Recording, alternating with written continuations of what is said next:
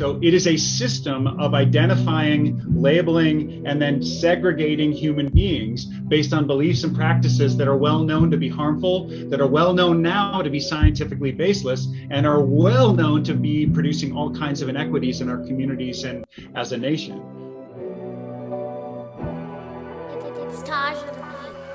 And welcome, ladies and gentlemen, boys and girls, guys, gals, and non binary pals, to another episode of All the Above, the show that gives you an unstandardized take on education. I'm Jeffrey Garrett, one of your co hosts, and I've been a middle and high school principal and a high school social studies teacher. And as always, I'm joined by. What up, family? It's Manuel Rustin, your favorite teacher's favorite teacher. I'm a high school history teacher here in the Los Angeles area, in Pasadena, California to be exact. And this, of course, is All the Above, your place for news and analysis of all matters pertaining to our world of education. Shout out to anybody that may, might be joining us for the very first time. And shout out to those of you who are part of the AOTA family who's been with us for a long time. We're available, of course, on YouTube and all your podcast streaming apps and all that good stuff. But whatever you're using, if you appreciate these conversations we're having, just take a moment, please, and give us that five, uh, that five stars or thumbs up or or whatever. And in fact, Jeff, if it were up to me, I would give a five stars just for that excellent intro that you always do, hitting that note when you're like, and welcome. Like you, that's that's uh, you know what I'm saying. I just want to give you some props on that, man, because you know. Uh, what the audience doesn't know is that literally we just got done talking on our first take this morning about how I need to start doing vocal warm ups because uh, I can't hit the high notes, man. It's uh, you know it's a little exercise in like how much like a like a 14 year old can I sound like uh, every episode. Um, so I need to start you know drinking tea and honey doing doing some uh, you know some some la la la la la la la la you know get get my stuff together here before we uh, just jump right into the deep end. So um, you yeah, know for, for any uh, music teacher fans out there if you got any tips for me uh, please pass them my way. I could I could use it for our for our opening stanza of the show well, I, I, think you do a wonderful job, Jeff. And it's been a few years now of you hitting that note at the beginning of every single episode. So, you know, I appreciate that. I appreciate you for that. Um, but yeah, here we are, another full episode of All of the Above. And this is around the time of year where a lot of folks are either about to start their spring break or are already in their spring break or already finished their spring break. I know mine is a week from now. So, any of y'all who are either approaching or enjoying your spring break this year. Shout out to you, whether classroom teacher, administrator, everybody involved in education, because this has been a year. This has been a year. And unfortunately, I think pretty much every year is going to be one of these just very challenging years because that's the world we live in nowadays. But Jeff, man, what any plans for spring break? Any anything exciting going on? Well, I have to say, Manuel. Uh, so here in LAUSD, uh, the, the primary district that I work with, um, we have about two weeks left until spring break, mm. and uh, so you know this March stretch is it's a stretch for people, right? You got, you got yeah. a full President's Day to spring break, no breaks, and just grinding. Um, so yes, my heart goes out to everybody. Uh, let's let's you know finish strong. Um, and I will say this is yet another one of those moments when Manuel, where I have to remind you and our audience that uh, unfortunately uh, I am a 12 month employee. Uh, I shouldn't say unfortunately. I like my job and I appreciate my job. Fortunately, I have a wonderful job um, and I don't have off school breaks, Manuel. I have a certain number of vacation days a year and we close on you know federal holidays and that kind of thing. So yep. I might use some time during that week because, of course, it is a convenient time to take some time off while schools are closed. But it also is a convenient time to like actually get a bunch of work done because you know you're not getting dozens and dozens or hundreds of you know of emails every day because school folks like yourself are on vacation you know chilling at home as they should as they deserve and uh, it can be a good chance to like get caught up to take a nice, you know, f- full hour lunch break. Uh, thing, things that are otherwise unheard of uh, in uh, okay. the life of a busy educator. So, um, so I have not yet decided what exactly I'm doing that week, but I think I might take like a day or two. You know, maybe I'll try and do like a Monday, Friday joint that week and uh, get two long weekends um, on either end. So we'll we'll see. But no Okay. no big plans for me um, as of yet. But uh, stay tuned, folks. Well. I'll keep you posted. What I'm hearing is that Mr. Super Duper Principal Leader Man doesn't need any breaks because he works all year, 12 months, no break, grit, bootstraps, meritocracy. Let's do it. See, folks? There it is. Grind culture, grind culture, alive and well, alive and well. That's that's exactly what I meant. If the, the system works, if it's not working for you, the problem is you. That's that's what I meant to say. There we have it. There we have it. All right. Yes. So, um, full agenda for this episode. Of course, those of you who've been with us for a minute know that our episodes, our full episodes, have super dope guests and a look at multiple headlines. So, Jeff, what is on today's agenda? Well, Manuel, I will just say uh, we got a good one for everybody as usual. And uh, you know, I feel like every time I do this intro to a guest, it feels like I'm like, we got such an amazing guest, and and uh, and that it feels like repetitive. Except yet again, we have such an amazing guest coming on the show, so I'm just gonna go ahead and keep the streak going here. Another super dope guest joining all the above. And uh, today's guest is special for a bunch of reasons. First of all, uh, he's a brilliant educator. Um, he is a person with a long background in teacher education, training teachers to become quality practitioners in the classroom. Not coincidentally, a former trainer of teachers for none other than your favorite all the above co-hosts, uh, Dr. Manuel Rustin and Jeffrey Garrett. Uh, way back when, when we were just baby teachers in Boston trying to figure out, you know, how to write on the chalkboard or whatever. Um, our guest today uh, was an instructor in our teacher ed program. Um, he has since gone on to do many other things author, scholar, writer. He is currently the senior director of strategic initiatives uh, for an organization called KnowledgeWorks, um, where he and they are doing a bunch of advocacy work, policy uh, to- sort of work, um, culture shift kind of work, specifically focusing on issues around um, detracking education, right? So, uh, removing some of the stratification and barriers we have in place for things like honors and AP courses, for gifted and talented programs, um, and really advocating for a personalized learning, competency based learning approach as the alternative um, to our traditional systems of tracking and uh, creating stratified, homogenous schools and classrooms. So, uh, really fascinating topic, uh, Manuel, because this is one of those things where honestly, you and I don't necessarily agree, and I don't even know if I like fully agree with myself uh, on this issue. And Eric definitely doesn't agree with me.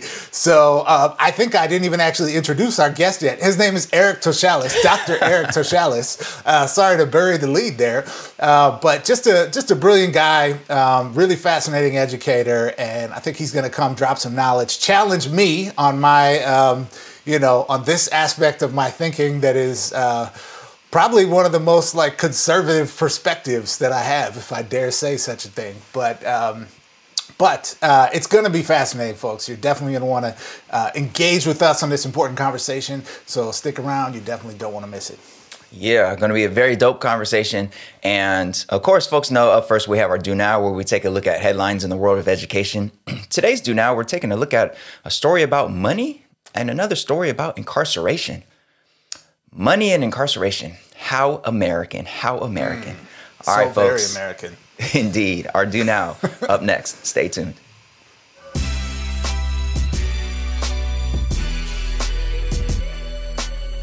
All right, folks. Now it's time for today's Do Now. Jeff, how are we going to do the Do Now today? All right, Manuel, we're going to jump in. And uh, today's format, uh, Manuel, as a person who, uh, in our last uh, full episode, I believe we talked extensively about my deep uh, love and faith in our systems of data-driven instruction, and uh, we must we must know that any good, impactful, purposeful system of data-driven instruction, Manuel, starts with a rich, authentic assessment. So, in the spirit of that, today, Manuel, we have a pop quiz. Hmm. Okay.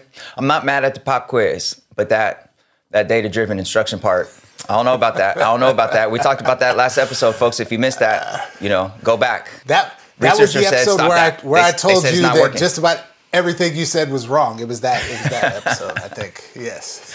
All right, all right. Well, what's the first quiz question for today, Jeff? All right, Manuel. First question today is What is better than having $121 billion? Ooh. I guess uh, being a troll on Twitter and infusing yourself in conversations that you shouldn't be part of. We're talking about Elon Musk here, right? I assume that's what we're talking about. We are not talking about Elon Musk. I thought you were going for uh, for your girl Candace Owens, uh, who who you 121 sent me- billion. She, I know she's getting paid, but hopefully she ain't getting paid that much. That Russian oligarch money is good, man. Yeah, man. Damn. Yeah, maybe maybe not that much though. Um, yeah, so the answer to this uh, question, Manuel, is of course 122 billion dollars. Okay, uh, which uh, is just like the 122 billion dollars that has been uh, allocated to go to America's public schools uh, in the 2021 American Rescue Plan passed by Congress and proposed by uh, President Biden that has funneled uh, huge sums of cash, huge new sums of cash uh, to America's public schools. Um, and so we have an article today we're going to dig into, Manuel, that gives us some potentially uh, surprising or maybe even alarming or maybe totally fine news about just how much or how little of that $122 billion is actually being spent uh, by America's uh, K 12 public school systems. So uh, let's get into it here, Manuel. This article uh, comes to us from LA School Report uh, by some good writing by Linda Jacobson. So shout out to Linda Jacobson. And uh, the American Rescue Plan, which of course was signed into law a year ago, uh, March 11th, 2021, provided an unprecedented 122 billion for K-12 schools to reopen and rapidly respond to troubling learning and social emotional deficits that students as a result of the pandemic. The law contains a September 2024, so roughly three year deadline for uh, districts and um, education agencies to obligate those funds, meaning assign them to an expense and process it. Um, so, uh, however, due to the escalating costs of materials, supply chain delays, labor shortages, etc., less than half of the members of the American Association of School Administrators, which is the sort of national professional association for superintendents and school leader, school system leaders, um, less than half of them report being on track to meet that cutoff date in 2024, according to a survey taken uh, in March by that organization. Um, experts are skeptical that the Biden administration would extend the deadline, fearing that if they did so, they would be faced with questions over whether an extension undermines the original purpose of the legislation, which was to address an emergency. Uh, Marguerite Roza, executive director of the Edunomics Lab at Georgetown University, added, quote, no one wants to open up that law again because it was not bipartisan.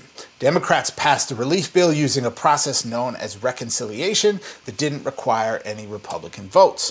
Roza, who agrees with, uh, who argues, excuse me, that addressing learning loss needs to be district's top priority, added that extending the deadline for things like construction projects would only draw attention to how officials are using the funds for non academic reasons. Now, U.S. Secretary of Education Miguel Cardona uh, said recently, I want to make sure that we see um, now masks are off and things are starting to look normal, that we do not lose our sense of urgency around not only the gaps that existed before, but the gaps that have been made worse by the pandemic. Thomas Toch, director of FutureEd, explained that just because districts are obligating the funds doesn't mean they won't struggle to fill positions or face backlogs in building materials. His center's analysis showed that rural and high poverty districts are more likely to direct relief funds toward long standing deferred maintenance and capital expenditures. So, Dr. Rustin, we have a huge influx of cash 122 billion uh, going on top of the existing funding uh, to america's public school systems and america's public school systems are having trouble spending that money at least on pace with when they have to spend that money by by 2024. So I think there's a high likelihood that a lot of people might look at this story and be like, "What the hell is wrong with these educators? They're always talking about you need more money, and now we give you more money and you can't spend it." Uh, so Manuel, what say you? How should we understand this story, this conundrum here? Yeah, well, this is that rare problem in education, the rare problem of actually having money to spend. Um, not very often that we have the money to spend, and here here we have it. And for me, I think one of the the major problems here is that this is sort of like a the confluence of like decades and decades of underserving and underfunding and defunding our schools and having schools especially those who serve in the most marginalized communities struggle with like the basics of like materials and facilities upkeep and all that.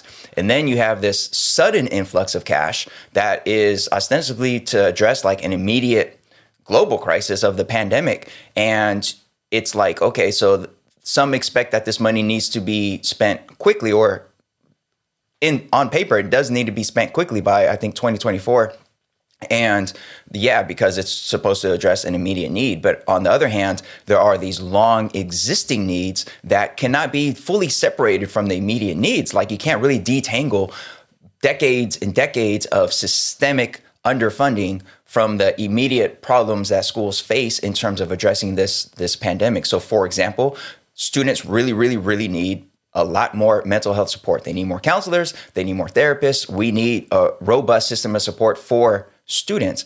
We needed that before the pandemic. We really did. We need it even more now. So, yes, we need some of that funding to be directed towards that. However, we haven't really established like a robust pipeline of folks coming into schools in those positions. So in some areas, there's a shortage of folks available to, to hire and to bring in. And also, this money is temporary. Like this is a quick cash influx. So how long will those positions even be there for? Are we just going to solve like the mental health crisis in in a few years? So there's that that problem of long long standing problems mixed with the immediate concerns of the pandemic and politicians' expectation that, like, hey, we gave you this money, do something with it. You're always complaining about not having money, so here's the money, do something. And districts kind of struggling to dis- not just decide how to best spend it, but actually like get rolling on that because some of these problems that they're trying to address have been problems for so long, and it takes a long time to for example, address like facilities issues and, and, get the bids out and all that stuff. Plus, you have all the inflated costs around uh, supply chain shortages and all that stuff. So it's a it's a problem. It's a problem. This reminds me of something I saw on television when I was a kid. Uh, when I was a kid, I used to watch a lot of 2020 and, and Dateline and, and those type of mm. like I, I, forget what they're called, but those type of shows as a kid. I don't know why, but I remember they had an episode, and it, it, really pains me to even remember this. But there was an episode where the the basic question was, what would happen if we just gave a whole bunch of cash to a homeless person? Like, would they be able to to like figure their way out of poverty? And I remember in this episode they gave, I think it was like twenty thousand dollars or something, uh, to a man who was living on the street. And long story short, like it, it didn't it did it didn't save him, Jeff. That influx of cash didn't save him because it turns out it's not just the immediate cash need; it's also these long-standing uh, challenges that landed him in that position in the first place. And all the cash in the world can't just solve all the problems that that you're facing. So um, this kind of reminds me of that. Like folks will point to this and be like, "See, schools have always always complain about not having enough money. Here's the money, and they can't seem to figure out what to do with it or how to spend it. And what the hell? Maybe they didn't need the money. Maybe that's just an excuse. And it's like actually, this is way more complicated than that. And it's just uh, it's one of those. I, I guess it's good that we have the problem of money to spend, but the expectation that it can be spent really quickly to address needs right away I don't think that's a very realistic expectation. I know there are there I I I'm in the classroom every single day. I see needs right in front of my face. I know there are immediate needs. I also know that the system doesn't work that quickly, and I also know that uh, schools are really juggling with uh, like all the different needs that they have and how best to spend this money in a way that fits with the constraints of the timetable for spending it, but also addresses problems in a way that will like have lasting impact, not just some some fly by night, quick little you know okay, we had this cool little tutoring thing for like six months and then the money ran out. So now what are we going to do? So I think it's uh, much more complex than folks outside of education would believe it to be. But all that being said, I also know that many districts are not doing a very good job of actually communicating with their classroom teachers and their campus staff about how to spend this money. I don't I honestly don't know what my district is doing with whatever money they got Maybe they have sent out information. They might have even sent surveys out. I don't remember. Every day is so intense. Every day is so intense.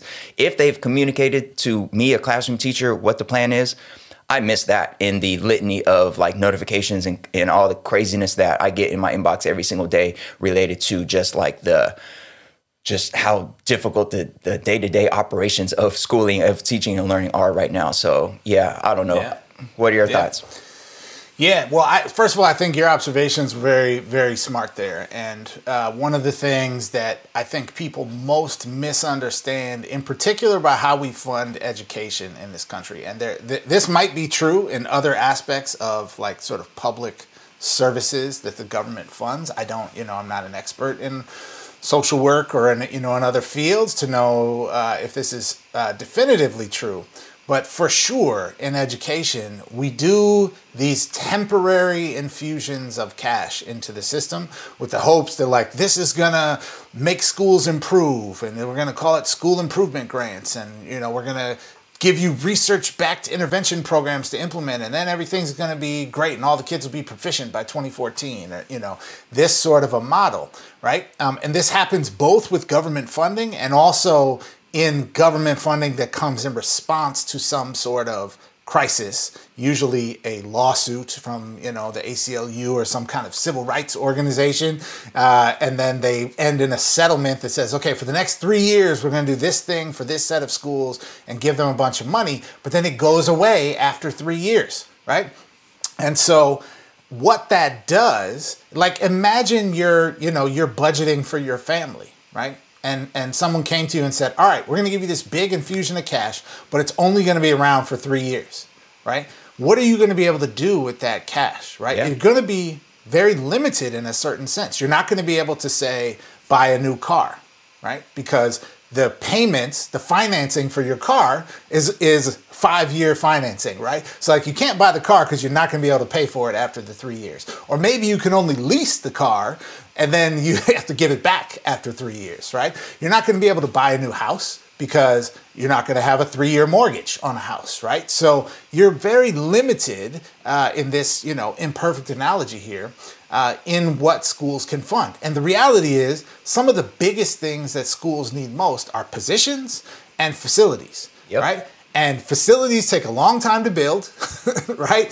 Um, and especially with all these supply chain issues, like you folks out there know if you're ordering stuff from Home Depot or Amazon or whatever, like there's there's supply chain issues trying to get like a new backpack or something, right? Let alone trying to build a new school building or a new gym or a new auditorium or a new library or things of that nature, right? Then there's the positions issue. Right now, across the country, we've reported extensively on this show for years, Manuel, about how we have a teacher shortage and an educator shortage, generally speaking. But we especially have one now that there's been a bit of an exodus uh, from from the profession that has continued and maybe been exacerbated a little bit by the pandemic, and a continued short uh, continued shortage of supply of new teachers coming into the profession, right? And so at the same time as we're saying like, oh, we recognize there's going to be big social and emotional needs from our students. We're going to need more social workers. We're going to need more counselors. We're going to need more, you know, staff who can focus on marginalized populations in school and provide, you know, mentoring and support for them. Um, I'll just give one example. The district I work with most here at Los Angeles Unified literally has thousands of vacancies right now that they can't fill. Not because they don't either have the position posted or don't have the money to pay for the position, but because there aren't enough people to do the job, right? And like maybe there's some critique you could offer and say like, well, the district should do a better job with recruitment, or you know, I maybe, but also there's still thousands of these positions that are vacant, and there's just not enough people to do the work, right? So even in the sense of big infusions of cash that allow us to do the things we've wanted to do. Hey, we need more folks who can do restorative justice kind of work in schools. Let's create new restorative justice teacher positions. We have to have people we can hire, right? Um, and so that also takes multiple years, right, uh, to happen, right, to expand the graduates of teacher education programs in our states and nationwide. So I think there is a there's both a totally understandable perspective here from folks that would say, "Hey, look, we gave you all this money, you didn't even spend it. How does that square with the idea that you're telling us you need all this money?" That's fair. And you have to understand it in context, right? Which is you put all these strings on the money that don't allow us to actually make long term thinking decisions that would be um, beneficial to addressing the more systemic needs that we have. And we have lived in the not too recent past through plenty of eras where schools and districts fell off a fiscal cliff because of temporary infusions of federal dollars and they actually did things like all right we're going to hire a bunch more staff. We're going to reduce class sizes in our schools or we're going to you know add more programming or you know establish career tech pathways or these sorts of things. But then when that funding dries up you're like, okay, we can't sustain this program. We have to cut all these programs, which is both destabilizing to school staffs and communities, and, uh, and frankly, can be harmful to kids, right? To strip away adults that they come to rely on and trust. So I think there's a systemic issue behind how we fund schools, man, that we've got to address. Like, let me just give you one little final tidbit here, Manuel. $122 billion sounds like a lot, right? You know what else Congress did in 2021, Manuel? Gave the Pentagon, okay, the US Department of Defense, $765 billion, okay? $765 billion in a year where ostensibly we ended, okay, ended the war in Afghanistan, brought brought the troops home, right? Theoretically, okay, have ended theoretically the war in Iraq, okay? We're supposed to not be at war, and we just gave this one aspect of our defense and military complex $765 billion. Now, I, the military is a large institution in this country, Manuel, but I guarantee you, if you stack up all of the teachers, uh, TAs, uh, secretaries, plant managers, principals, assistant principals, if you stack up public school as a public entity collectively, I guarantee you it's orders of magnitude larger than the military. And so we we have plenty of money in this country to spend all we want on public education and to do so not in three year increments, but to say, you know what, if we give the Pentagon $765 billion every year, we can give education more than $122 billion for three years okay? So that schools can say, hey, we're gonna build a nice new school building for the kids, or we're gonna hire permanent staff and keep them forever because our kids are gonna need counselors and librarians forever, right? So there's there's a systemic issue here, I think, that um, is perhaps easily missed when talking about this. Yes, indeed. Yes, indeed. And beware the profiteers. Since you're mentioning uh, money spent on military, we know whenever there's a war, or even when there's not war, a lot of that money goes to contractors and other folks who just jump in and get the profit from the money being available around this conflict. And um, I do hope, I do hope districts are being cognizant of some of the folks who might be jumping in with opportunities to train their staff on this, that, whatever, and grab some quick cash from this influx of money, who might not necessarily be very good or any good at those trainings or whatever services they might be selling. So do beware the profiteers who show up when the money is there and available. All right, Jeff, that's just the first quiz question. We have one more. We have one more. And this one, hmm, let's see if you know. Let's see if you know this one. Um, Jeff, do you know what a final delivery station is? Uh, final delivery station. It sounds like um, when I'm really frustrated and I'm trying to figure out uh, where my package is that I ordered from Amazon, and they send me a very unhelpful email that has a 27 character uh, code for order number XJY29786 and some kind of barcode, but not the name of what I ordered uh, or a picture of what I ordered. And they're like, Your order is in Toledo. And, and then they're like, Your order is at its final delivery station. And I'm like, I don't know what this means. Just send me my order. That's, that's I think, what we're talking about here final delivery station, right? Now that is the second time you've mentioned Amazon already during this do now. I, it sounds like really? you and Alexa have oh some conversations to be had because um, oh.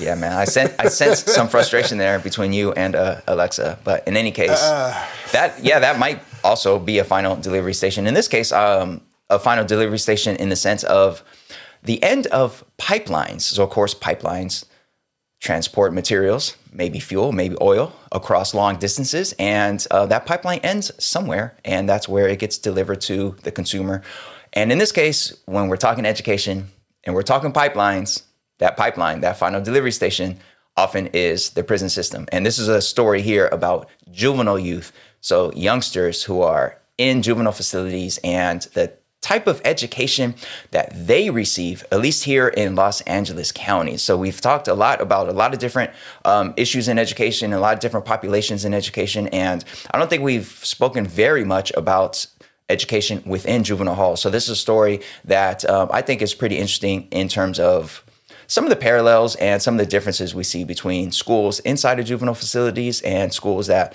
uh, you and I work with a little more often. So this comes to us. Actually, I got an email from the LA County Board of Supervisors about this report, but um, I went over to EdSource, who I knew would have an article about it because that's what they do. They stay up on the latest news in education. And uh, Betty Marquez Rosales wrote up a story about this report that um, details a citizen's review of education offered to youth in Los Angeles juvenile facilities.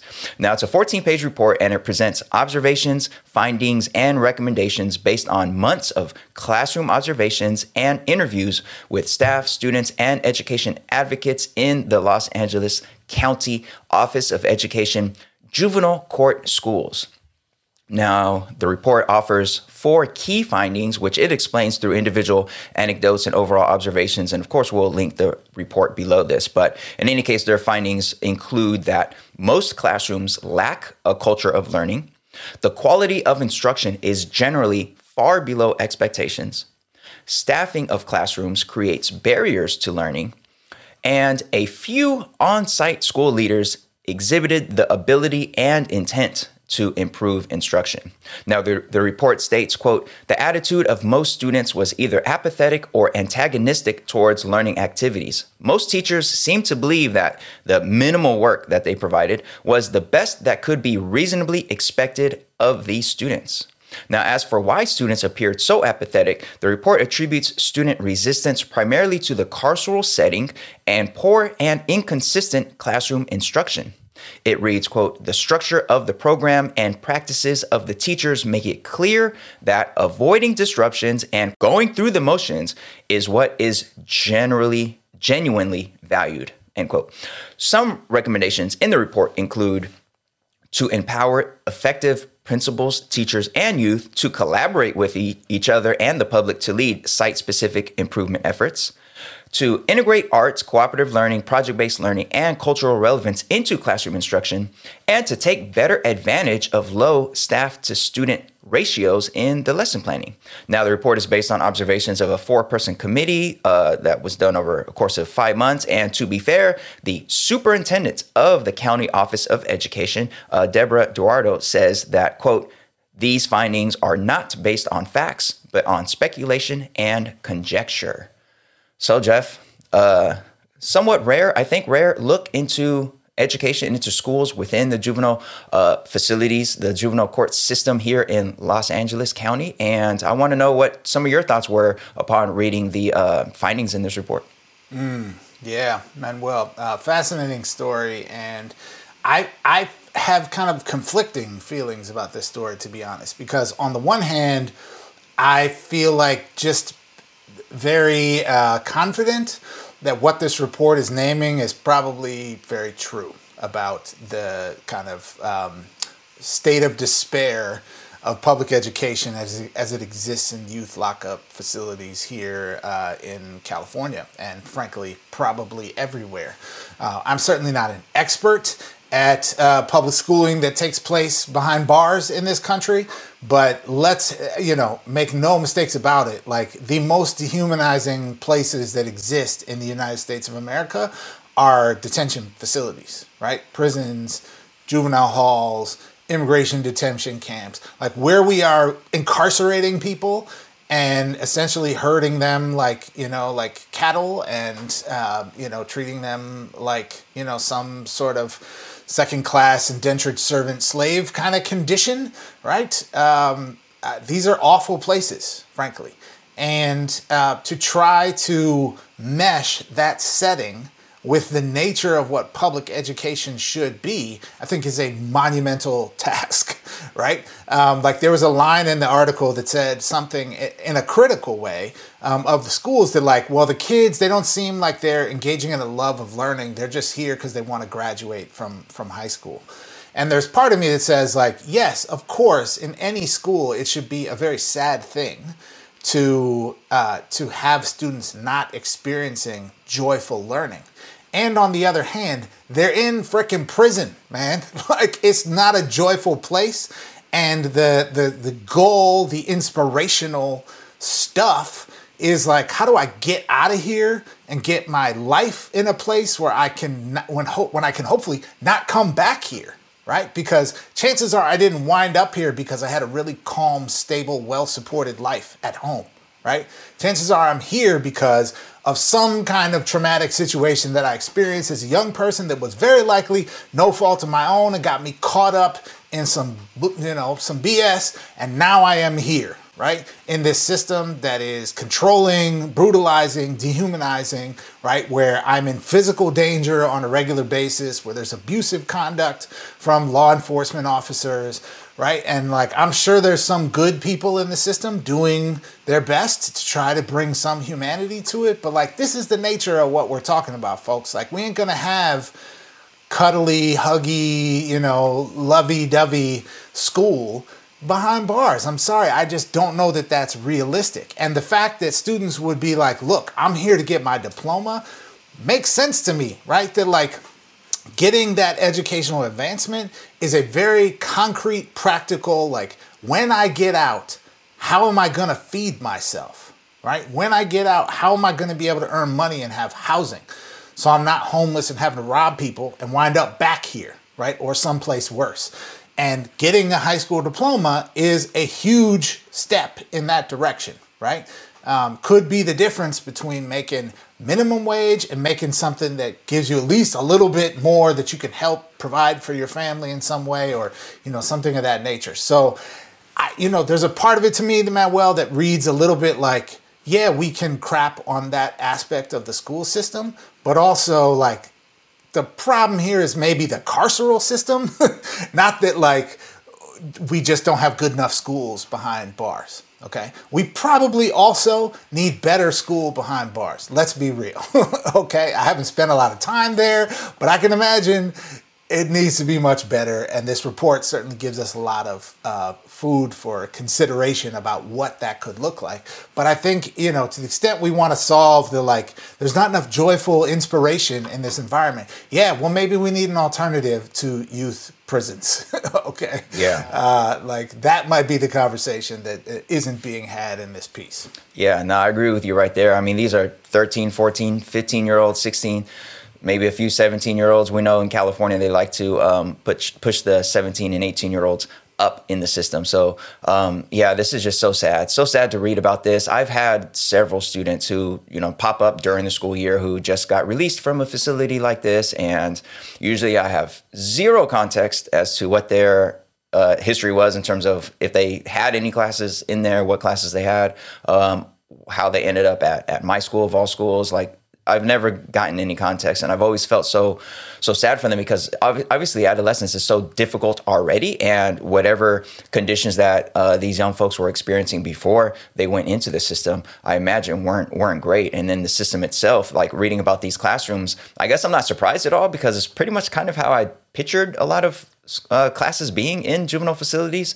um, just like you know uh, worksheets and simple simple activities, and not much more beyond that.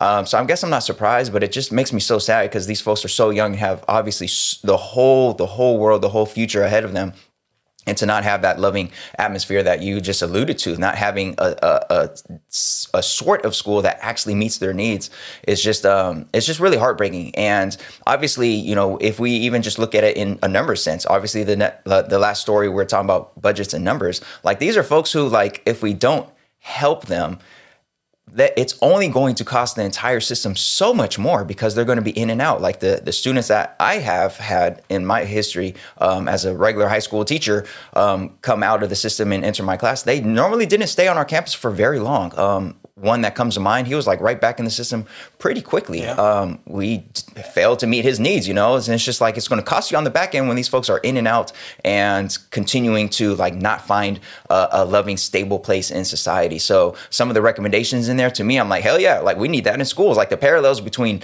um, what was reported in in this story and what we see in in certain schools the parallels are like just so stark. Like low ex- expectations for students students not seeing the value in what's being taught.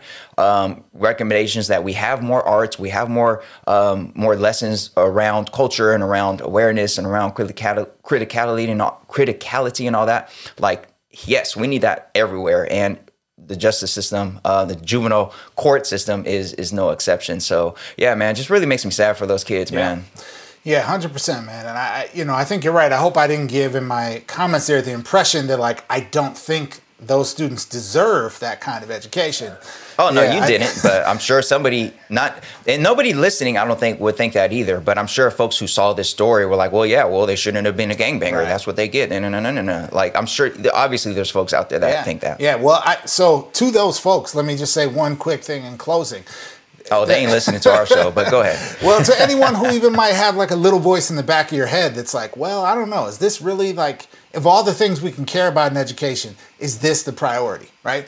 And I think there is a, um, you know, that type of mindset or thinking also reflects some of the ways in which we just write certain groups of people off and dismiss people, right? When you look at the other side of the coin, like who are the kids who are incarcerated in this country, Manuel? And there's, I'm sorry, I don't have the like the actual data to cite right offhand, but I've uh, have some familiarity with uh, data on this issue, man, and it is overwhelming the percentage of those students who were formerly students in special education, who were students who came out of the uh, chil- children Oh, who yeah. grew up in the foster care system, um, children who uh, experienced chemical dependency issues, right, and got caught up in in the criminal justice system because of substance abuse and mental health issues.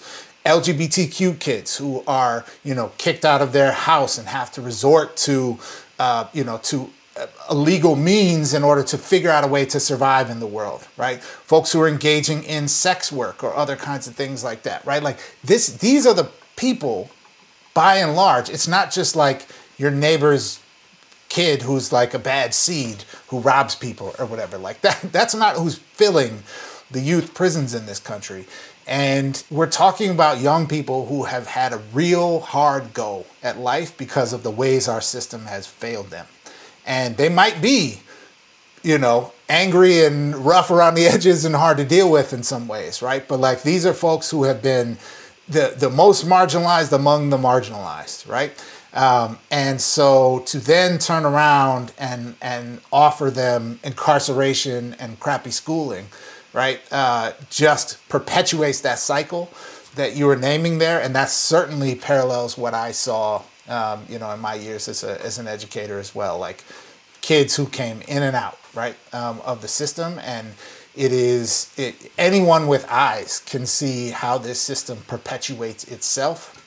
Um, and this, you know, I think speaks volumes about the work we have to do to interrupt these kind of cycles. Yeah, man. For sure, for sure. And act- actually, this has, I guess, nothing to do with what you just said there, but I'm just thinking about my school and my experience having had so many students pop up during the school year who are fresh out of some juvenile facility. That hasn't happened in a while. And I don't know if to attribute that to the gentrification that's happening in the city that I teach in or something else, but it hasn't happened in a while. So I do wonder um, how the dynamics of, of all of this are changing as we see the housing crisis that we talked about, I think last episode or the episode before, uh, push more and more families out and away from city centers. And just in any case, man, it's not a California problem by itself. As you said, it's this these uh, findings probably could have been found in juvenile facilities across the country. Um, I certainly have never heard of ju- juvenile facilities that were doing awesome in the world of education. So, um, yeah, man, just uh, we definitely have to do better by our young people because they deserve better for sure. So. All right, folks, that was it for today's Do Now. Money and prison bars.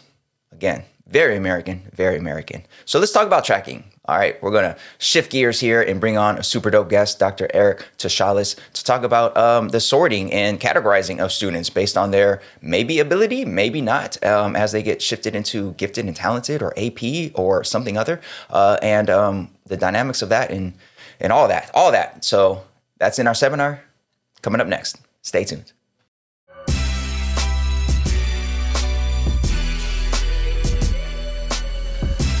All right, folks, welcome to today's seminar, and thanks so much for joining us today. We are just absolutely thrilled to have with us uh, a fantastic guest, uh, Dr. Eric Toshalis, um, whose resume and accomplishments we'll get to in just a moment, but I think it's important also to call out uh, that today's episode represents, I think, the first time that the three of us have been back in a shared space uh, since about 2003 when uh, yours truly and Dr. Manuel Rustin were just baby teachers trying to figure out how to how to plan a lesson and how to manage a classroom and uh, benefiting from the wisdom, experience, and good teachings uh, of folks like Dr. Toshalis uh, who are helping us in our teacher education program. So, uh, Dr. Toshalis, welcome to all the above.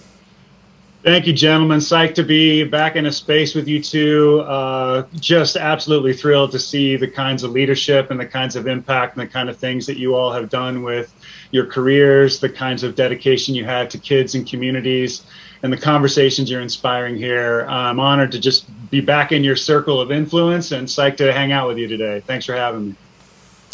All right. Well, let's uh, introduce you in a little more detail to our guest. Um, over the last three decades, Dr. Eric Toshalis has served as a public middle and high school teacher, a mentor teacher, a teacher union president, teacher educator, community activist, curriculum writer, researcher, and university professor.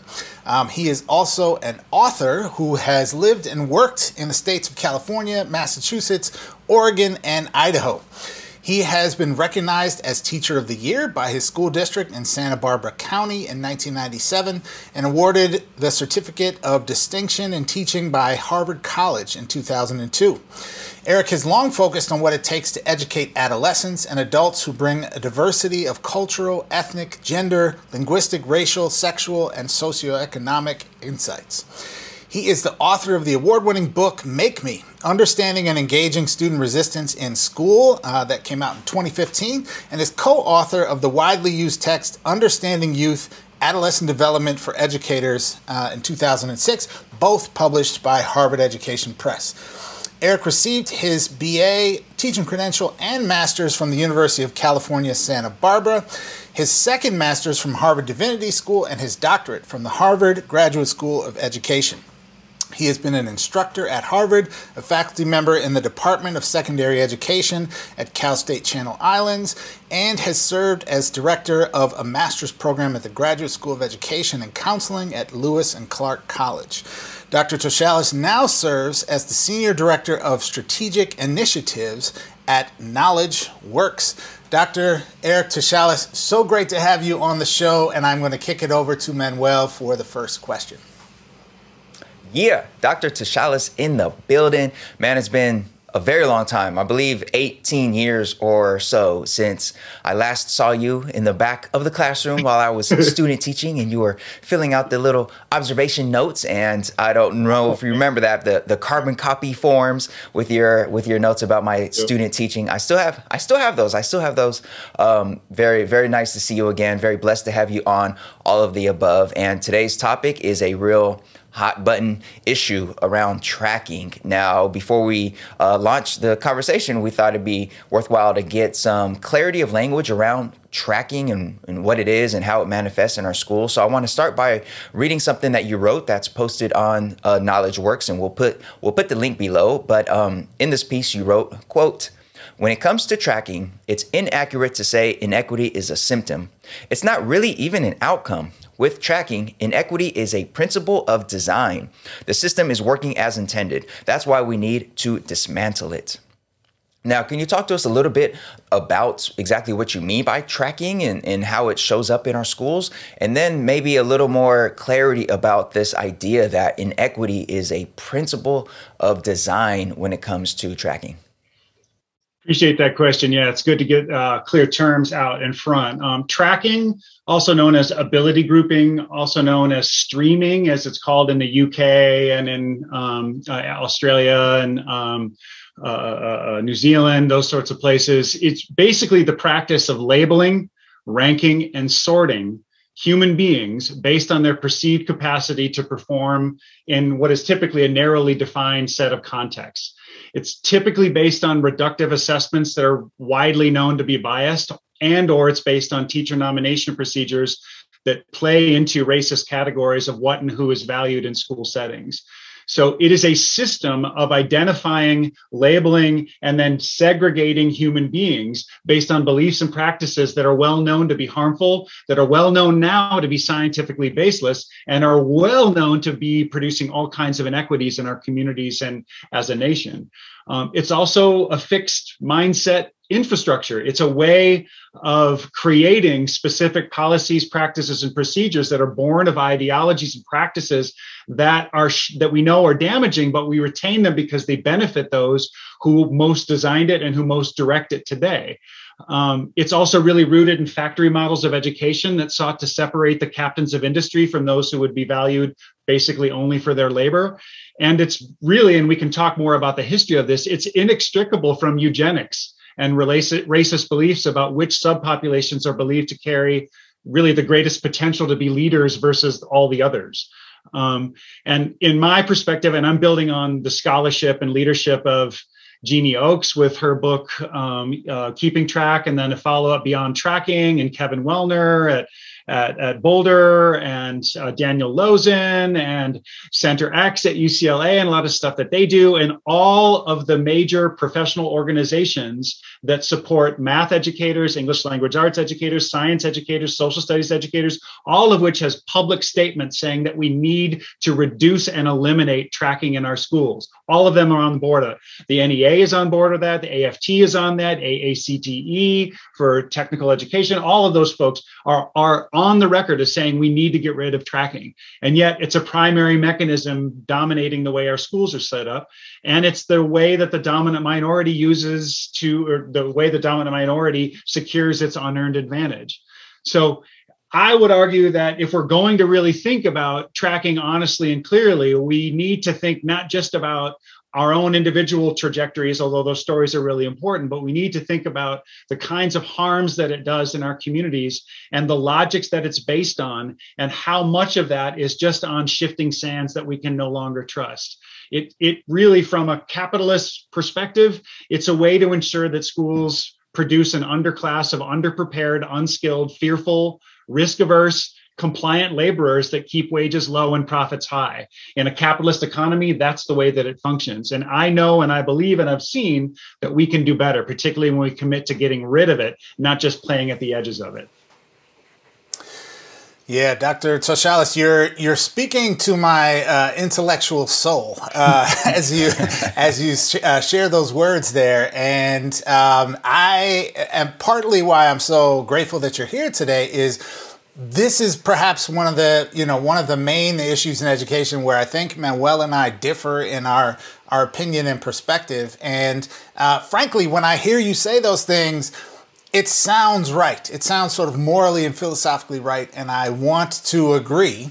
Um, and yet, personally, and for many people I know, have had lived experiences with education where um, where perhaps a different uh, perspective on the issue uh, has come from the path that we have walked. So, uh, for example, in in my case, um, you know, I uh, was a kindergarten student in a in a regular, you know, traditional public school classroom.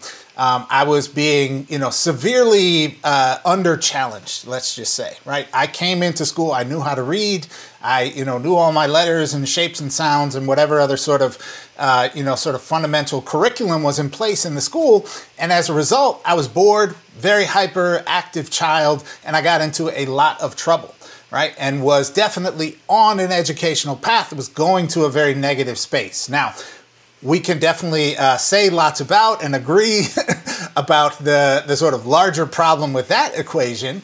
Um, but what happened in my educational trajectory was moving to um, a you know so-called gifted and talented magnet program where I was challenged um, with academic work, where I had peers who were also pushing me um, academically, and my entire experience as a student was transformed because of moving from an environment where I was not being challenged at all and not having my sort of needs and readiness um, for learning uh, understood, respected, and you know responded to to an environment where that was the default in every classroom setting that I that I moved into, and um, and that resulted in me thriving um, as a very young person as a student, and so. I think there's a, you know, maybe a, a tough question in there that I would love to get your perspective on here, which is how would you respond to people like myself or others who would say not only that there is evidence all around us of that of tracking in this way, supporting many students, but also having, uh, in some ways, like a liberatory aspect to it, particularly for folks of color or communities of color, where a lot of times those uh, you know types of learning spaces were denied to folks. So, how, how would you respond to that? So a couple of things in the setup totally acknowledge the fact that gifted and talented education and that label and the access and the resources and the opportunities that were then provided to you after an unfulfilling experience were the kinds of pathways and pacing and the kind of thing that opened up doors for you totally understand that that's work that's why those systems are set up that way um, I do not believe, however, that gifted and talented education is a way to lift up BIPOC communities. It does the opposite. That you were an exception to the rule shows that what it creates within communities is a I'm going to get what's mine ethic, right? And that is not a justice strategy. That is a strategy for dividing communities and getting people to think that it's a zero sum game that begins with the fact that your experience started in a classroom where the teacher was not supported enough or was not held accountable enough to provide differentiated possibilities for you to get enrichment and acceleration while staying in a heterogeneously grouped classroom. So the solution was rather than to support teachers to do that across the system was to create a little gate gifted and talented education being literally a gate open that gate a squeak and let a couple of folks in to go in and do that while basically sustaining that system, which is designed to secure advantage for people who already have class privilege, race privilege, and all the other privileges that get associated with that. So I would argue that gifted and talented education is not a liberatory strategy. It never was. It wasn't designed to be that. And it doesn't function that way today. That there are little exceptions out there. And I would argue that your experience is an exception because behind you are thousands of other students who didn't get that extra thing. You can have a magnet school, but that doesn't change the fact that the system is operating without that magnet, without that attraction, without acceleration and enrichment for all. Gifted and talented education had as its origins, I mean, it started in Charlottesville, Virginia. And by Charlottesville, Virginia, I don't mean uh, a I mean that Charlottesville, the one that we know of from Unite the Right and where folks were killed in the street and all the nasty stuff that happened as a result of that. It started, gate classes originated there right after the Brown v. Board decision forced the city to segregate, to integrate its schools, i.e. separate does not equal, separate does not mean equal. In one article, there's a New York Times did a whole thing with ProPublica where they researched what happened there as the foundation. You can find it online. I can send you the link for it.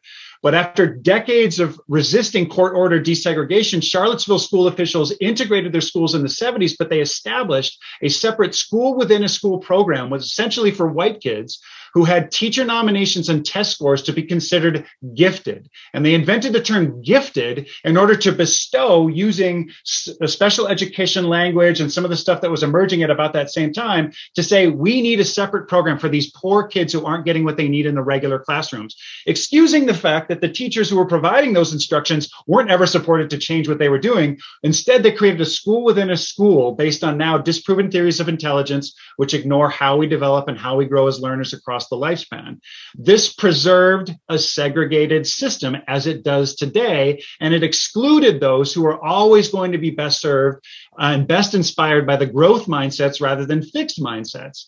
you know, including the leading mathematics educator in the United States, Jo Boaler at Stanford, who has long been showing for decades now how we can de-track mathematics classrooms to the benefit of all students, and it doesn't harm those at the highest levels. And there's research to support that. So the educational redlining and the opportunity hoarding that is GATE then spread like wildfire across the K 12 ed system because all of the folks who were interested in not being in integrated schools found a way to keep a school within a school and sustain that disproportionality in outcomes that happens when we label some kids as gifted, as if you can test someone in the second grade that for their lifelong potential, right? Can we do that? I don't think we can, and should we? Um, and it's based on white middle class norms about what is valued in school and what types of things we want to test on, as if a seven or eight year old can determine their lifelong potential at that point. And if you fast forward to today, you have an entrenched sector of families in most communities that expect their school to secure their kids and their families' advantage by labeling, ranking, and sorting their kids into the higher tracks. And then you get other folks, other families, even fam- BIPOC families, who see that as a way up. And I get it, get it, get what's yours, but get what's mine and try to get that advantage is not a justice strategy. I want to underscore that. It is not. What that is, is a way to be divided. And we've seen that even what's happening in San Francisco with the recent vote and the recall of candidates. We see huge racial divisions happening because of the way that some subpopulations believe that the way that they're going to sustain their advantage is through these accelerated programs that those kids, however you want to define that, aren't good enough to be in, but we are. That is a huge division that we should be troubling all the way through. And the way we trouble that is by troubling the assumptions that there is such a thing as giftedness, and it, there isn't. There is such a thing as genius, and there isn't. There is such a thing as talent that doesn't happen outside of support and access and opportunity and time and all of that. There isn't. And then we disturb those things and we destructure and destabilize those things so that we can actually create heterogeneous democratic classrooms that help all kids flourish. So I don't buy all of the premises, even though I acknowledge the fact that it indeed helped you, but it isn't a strategy to help communities. Yeah, the the history teacher in me loves that history lesson. Um, looking back at the the early early era of GATE and its development and and its role and the the in school or school within a school model. I'm thinking right now of two schools that I'm familiar with, not in my district, that do have within them uh, an academy or, or an aspect of their school that you have to apply to get in and have these grades and have this and have that. And that is the the segregated area of the school where the most advanced quote unquote advanced kids are, and it they do not resemble the racial demographics of the rest of the school. And now those schools say they're in a position where, like, if they got rid of that school within a school, they would lose folks. Their parents would take their kids elsewhere, and that would have an impact on enrollment. So it's kind of just there and yep. stuck there, and it's not going anywhere. Yep. And you know, one one of the difficulties in discussing tracking with folks, especially folks outside of education, or I should say, folks who are not uh, professional educators, is this idea that it seems like it's a welcome presence outside of school. So if you look at sports, we have JV, we have varsity, we have intramural sports. When you look at orchestra, when we look at just a, a host of other activities that that people do across the country,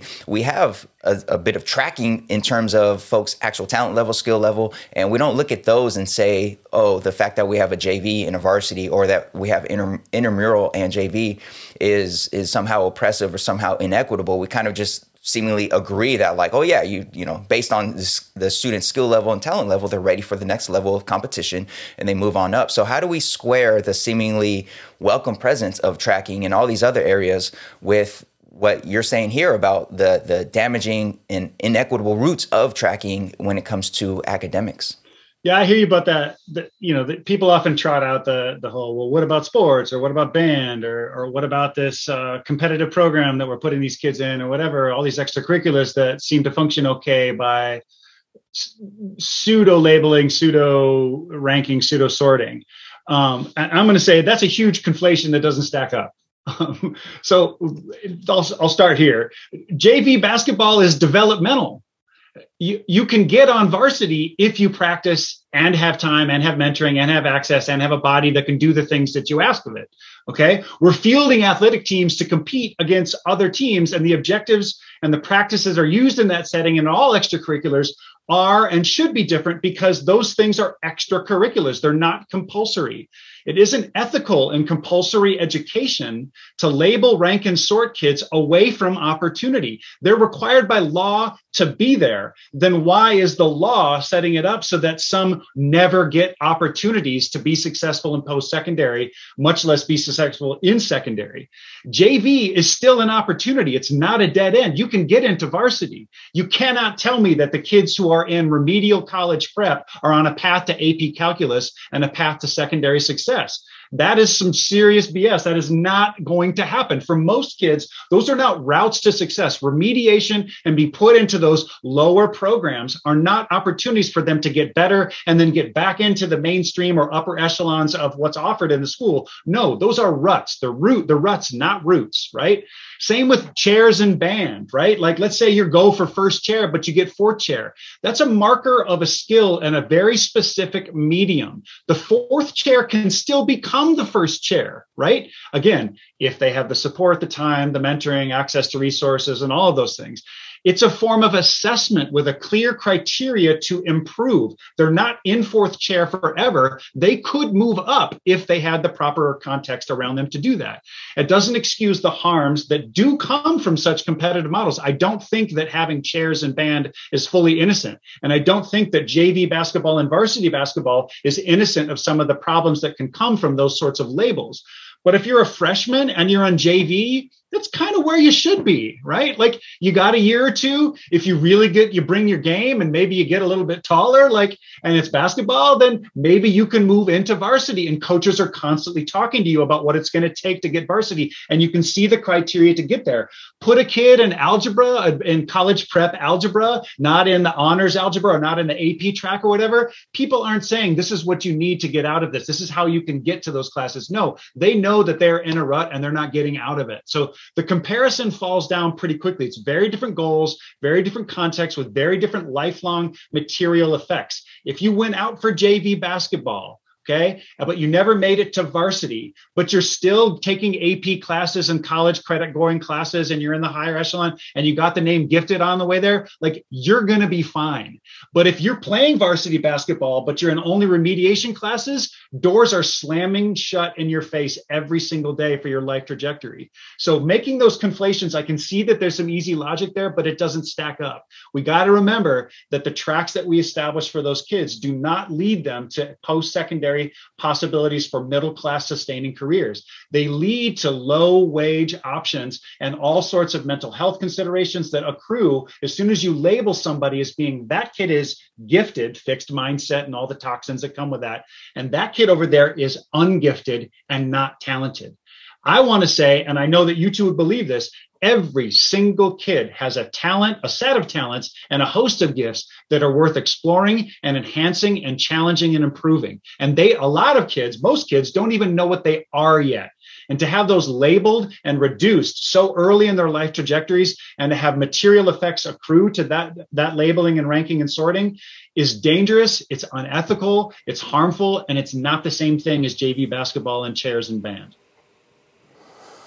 So some something that you're making me think a lot about, uh, Dr. Toshalis, is the is kind of the so what do we do about it question, right? And um, the you know I from from what I have seen through you know through reading and uh, just career experience with folks is the primary solution that people drive to is uh, is one that says we need to you know create and preserve heterogeneous learning environments um, and then the work of ensuring that students are receiving the right level of challenge, of supports, of push, and you know, uh, and that sort of thing, uh, is on the teacher, right? Um, and most teachers operate alone um, in the classroom with, say, 25 to 35, um, you know, youngsters in their care uh, and presents the teacher with a massive challenge to be able to differentiate, personalize, etc., uh, to actually enact the kind of learning that I, I think I hear you implying. And so I'd love to, to kind of unpack this a little bit with you. And, and through some of your writing and uh, seeing some of your work, you have advocated for uh, personalized learning, uh, competency based learning as really being sort of the uh, perhaps one of the primary modes of instruction that needs to be enacted in schools in order for us to bring to life a more equitable, more anti racist um, pedagogy and set of practices in schools that can address the, the very you know, many concerns you've raised about our, our system of tracking. Um, and again, I would say that sounds great, but what does that actually look like in terms of implementation? How do we, in the system that we, uh, you know, that we have, or the resources that we have in our systems, how do we actually enact that, bring that to life um, in our K-12 systems? Straight up, great question. Love it because you're thinking about like okay, let's just say for the second that I'm agree with what you're saying, but I'm still going to chew on it, Toshalis. Like I hear you, I'm going to chew on it a little bit. let's say for the sake of agreement that I agree with what you're saying. Now show me what it looks like to make that stuff happen in the actual systems, and that's the appropriate question for anyone who is in a position of leadership such as yourself to ask. And I'm glad you asked it. So I would say uh, first thing just about my own location in the field, like I, I am essentially an evangelist for competency based education, what we at KnowledgeWorks call personalized competency based learning. Um, but the field also calls mastery based learning, proficiency based learning, and it has a lot of different terms depending on where you go. Um, but I'm an evangelist for it, not because I work for a, you know a foundation and a, and a nonprofit that does that work. Um, I'm an evangelist for it because I have been in a bunch of classrooms with very, very tr- like credit seeking 19 year old homeless speech impediment um, uh, student of color who's also a gender fluid um, who's trying to in a credit recovery program sitting down next to that student for an hour and then an, another 45 minutes in another class and following him and just engaging that student and saying how do you know what are you doing today? How do you know what you need to do? And how do you what are you working on? And what are you trying to get better at? And what's most important to you and you're learning trajectory today and what's your relationship with the students like? And to watch what what happens to those kinds of students not to mention quote unquote regular students who are who don't have all of the problems with socioeconomic class or being racially marginalized or having a, a disability or, a, or learning differences. Watching both of those sorts of subsets of students absolutely on fire in personalized competency based learning environments and then going up i was like real, really? And then going to another place and watching it and another place and watching it. Once I saw what that happened and I watched what teachers became, how they became, how they fell in love with their kids, they fell in love with their curriculum, they fell in love with their school, they fell in love with their community when they started to do these things. I, I turned on that stuff because um, I saw it happen. I'm a, I'm a, I need to see it in order to believe it. Once I saw it, now I believe it. And then I started to read the research and I wanted to watch it happen. And I came around to it. But I want to say PCBL is not the magic, you know, personalized competency based learning is not the magic bullet here. I, I'm also a big believer in problem based learning and project based learning, expeditionary learning, uh, universal design for learning, individualized learning plans. Um, if you look at Harvard's success planning work, if you look at UConn's school wide enrichment models, if you look at Springpoint's academic conferencing, if you look at the new teacher projects, learning acceleration for all, and different manifestations of blended learning and flipped classrooms and uh, workplace apprenticeship programs and mentoring and tutoring programs and early college high schools and acceleration enrichment for all, all of these are proven methods that don't rely on segregation to claim that they're meeting all students' needs, right? All of those particular approaches don't start with the assumption that if some kids don't want to learn or if kids are struggling, they need to be over here. No, no, no, no, no. When kids are struggling, they need extra scaffolds and extra supports in mainstream environments. And we will never get there as long as what we understand to be pedagogy, instruction, assessment, and classroom management to be one teacher in charge as an independent contractor in a classroom by themselves with little meaningful professional development over a 30 plus year career um, and basically zero accountability for doing anything other than being a warm body. Like we're never going to get there as long as teacher education produces teachers with that expectation of what the job looks like and unions, and I'm a former union president, and district administration and leadership and our own cultures within schools allow that kind of beliefs about what teaching looks like to persist. You can't differentiate instruction in those kinds of environments. We have to change the culture of schools. We have to change what it means and looks like to be a teacher, which isn't sit and get and deliver. It's creating learning opportunities that builds on the assets and funds of knowledge of all of your students and takes them to the next level. That's partly where you know that they need to go and also partly where they want and need to go. And there's always that negotiation. And all of the list of methods and approaches that I just listed off start with that foundation, particularly when they're undertaken with a with a rich, anti-racist, anti-oppressive, culturally responsive, and sustaining lens. Without those lenses, you can take the best cool magic bullet that there you think you found out there. You're going to put it into a system, and I'm going to say pathways, and you're going to say, "Oh, cool, pathways means Johnny's going here and Janie's going over here." Like, no, that's not what we mean by pathways, right? Or when I say things like pacing, oh, that means oh, Johnny's a slow reader or a slow learner, so Johnny's going to be in the blue group and Janie's going to be in the yellow group. No, no, no but pathways and pacing within rigorous and responsive and anti-racist and justice-oriented PCBL become all sorts of routes and opportunities and enrichment within heterogeneous democratic classrooms and all kids get to flourish changes the nature of the conversation with the teacher. It changes the nature of the teacher's relationship with the community. It changes the notion of what pedagogy looks like and should look like. Classroom management gets easier. Kids come to you. They don't ask you questions about how do I get an A. They ask you, how can I get better at this? How can I, how can I get to this level of proficiency on this thing? Because I keep stumbling here. What, how, what strategy should I be using to get better here? Oh my God, how good of a question is that from a student, right? You're never going to get that with grading and ranking and sorting. You're going to get kids who want to play the grading, ranking, and sorting game, and they want to know it because they know the trinkets are the are the name of the game. We got to quit it with the trinkets and create real reading, real um, liberatory learning environments that are based on a lot of the things. And I believe PCBL is a really great one because I've seen it, but it's among a whole menu of other really great options that are proven and being used around the country. I'm loving this conversation. I'm absolutely loving this conversation. We got to quit it with the trinkets. Dr. Toshalis bringing the heat, bringing the, the hot fire, to use a scientific uh, academic terminology here. And I know folks are listening right now or watching this video who want to be part of this change in their own school or their own district, but they know, like I'm sure you know, that the resistance to that will be very, very, very strong, very, very, very fierce. Uh, whenever it comes to embarking on systemic change, cultural change, whenever it comes to expanding opportunities, especially for the most marginalized, um, the, the resistance shows up and it shows up in a very big and strong way. And a lot of the resistance, a lot of the folks out there, you know, they they might say that they're down for all this. This all sounds fantastic, but my kid is super advanced and when my kid was in the math in their math class um, with the previous teacher they weren't learning nothing and, and i love where they're at now. I don't want my kid to have to um, be i don't want their education to be quote unquote watered down for the sake of somebody else. And you know we hear all those arguments. I'm sure you're very familiar with all those arguments. So how do you advise schools and districts that wish to get started and embark on this journey of of all that you've discussed in terms of of getting getting rid of the trinkets and and getting rid of these uh, inequitable systems? Um, how, how, does how does one get started in today's context in a, in their own school or their own district?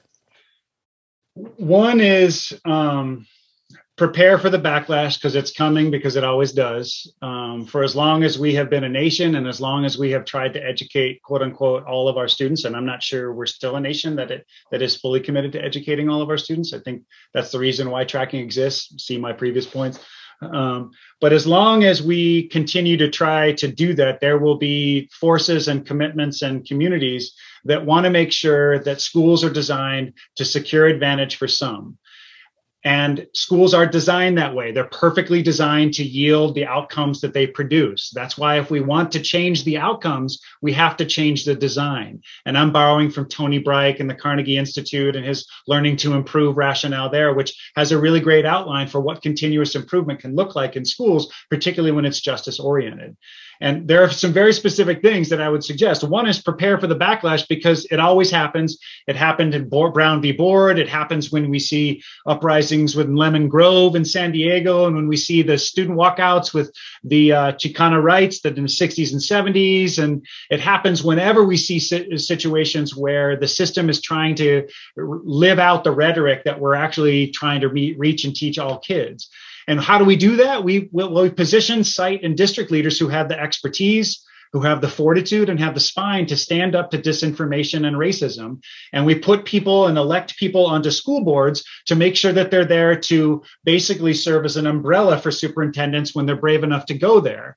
And then we get impacted parents um, to get mobilized, and we use evidence and research to do that. And then we have enough people who are in positions of power that they won't cave in when they're for when they're faced with the backlash, and they won't move to the middle in order to appease a few people who are basically uh, entertaining a supremacist orientation to what schools should be. And let me just give you like a thought thought experiment about that. Like, you know, imagine imagine if a school established an extra special track for some kids that offered a host of extra resources and opportunities, really robust mentoring and real world experiences, extra field trips, the best and most experienced teachers, not the new ones right out of teacher education, but the ones who've really proven that they know how to run a good classroom and kids are inspired in those spaces. They use the most rigorous forms of classroom instruction and the highest regarded materials and curricula. And it's only the kids, the only kids who are allowed into that track are kids who have demonstrated that they can speak at least two languages, that they identify as multicultural, which, as we know through research and science, actually creates a more sophisticated neurobiological structure in the brain and allows more sophisticated and competent and complicated thinking processes to come more quickly versus those who are monocultural. So there's good scientific reasons why we would prioritize multilingual students and those who are multicultural. Um, and those kids were also skilled at a narrow set of very clear skills, and we're testing for them, such as creativity, collaboration, um, um, the ability to solve problems. And they were measured on a test that was built only by Black and Brown people and administered to students in the third grade. Okay. And students in this track were on nominated for being considered for taking that test for all this cool stuff only by black and brown or almost exclusively by black and brown teachers. Now, would white upper middle class parents claim that this gifted kind of program was unfair, discriminatory, and harmful to their kids?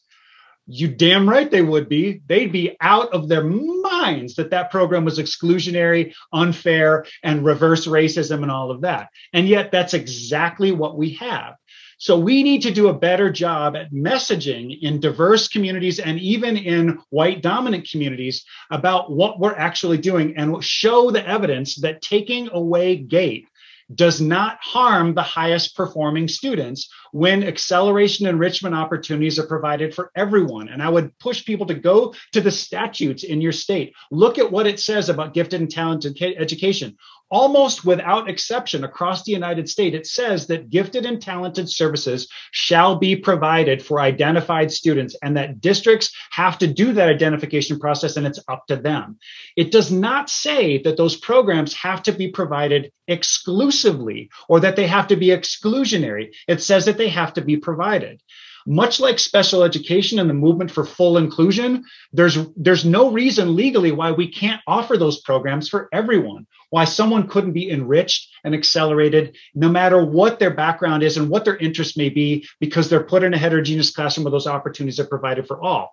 How do we get teachers there? That's professional development that's research that's bold leadership. Now i'm saying all of this and i have to say the little like devil on my shoulder is reminding me right now, yeah, Toshalis, but you don't really trust institutions, do you? And and I don't. Um, I particularly don't trust dominant institutions, and schools are one of them. And so I have to say, I have the greatest hope for making this change, not by waiting around for what is largely a set of white dominant teachers, white dominant administrators who are committed to tracking because it benefited them. They liked school. They it school worked for them. If they were identified as that, they went in and did. I know it. I was a gifted and talented teacher. I got the extra special sauce because I thought I was the extra special sauce. And then I woke up and looked at the fact that I was teaching all the white kids near UC Santa Barbara and the Asian kids who were all sons and daughters of professors and in working in the defense industry and all of the brown and poor and lower socioeconomic and emerging bilingual kids were at the other end of the school being taught by brand new teachers getting uh, being churning through every 2 years when a new recruit would come in and get burned out and leave right I was part of that system so we need to change some of that system but we can't can't convince ourselves that it's going to work unless we uh, mobilize parents and mobilize students. Student walkouts are very effective when they're done in a nonviolent way and they use the media really effective. Teachers or excuse me parents that form their own t- students union or t- excuse me family unions or parent unions not the pta pta typically is not a very radical organization. It's often very moderating organization. Typically not very and there's lots of scholarship about this. But when they form their own parent union and agitate for changes and change the political winds so that the politicians who are trustees and the politicians who are superintendents realize that it's no longer comfortable for them to continue to say we believe in the all kids and rhetoric about this and equity about that, but they don't actually make any changes. We have to mobilize parents. We have to mobilize students to make it uncomfortable for people to continue with the status quo. And then one last point, we have to recognize that for those who think that taking away GATE means that they're, you're going to be ruining their kids' lives, we have to supply evidence that that's not the case and it's out there. There's plenty of that to show that. And we also need to make the claim all the time that equity always feels like theft to those who are accustomed to unearned advantage.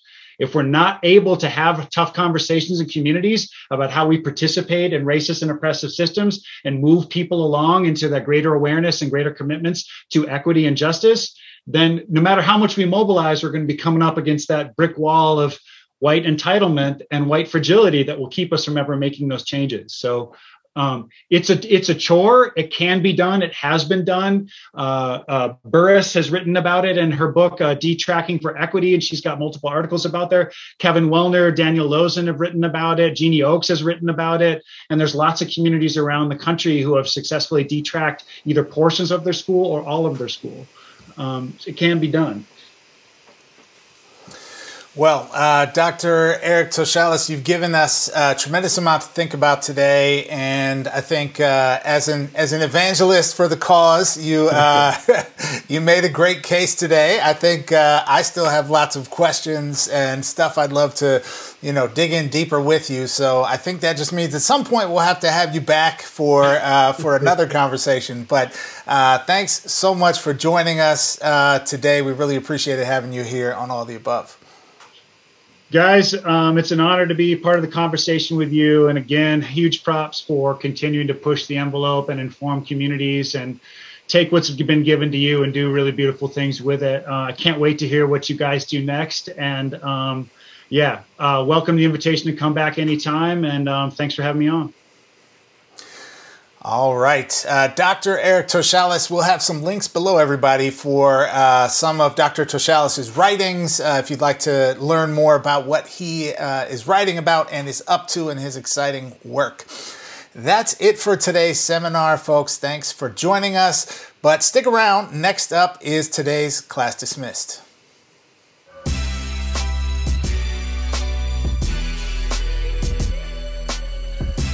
All right, folks, we've come to that time in our episode where we like to pause for a moment, step back, do a little uh, reflecting, and share some love and send some flowers to people out there doing great things in the world of education. It's our class dismissed. We always end our episode this way. And uh, Manuel, what good news do we have to celebrate today?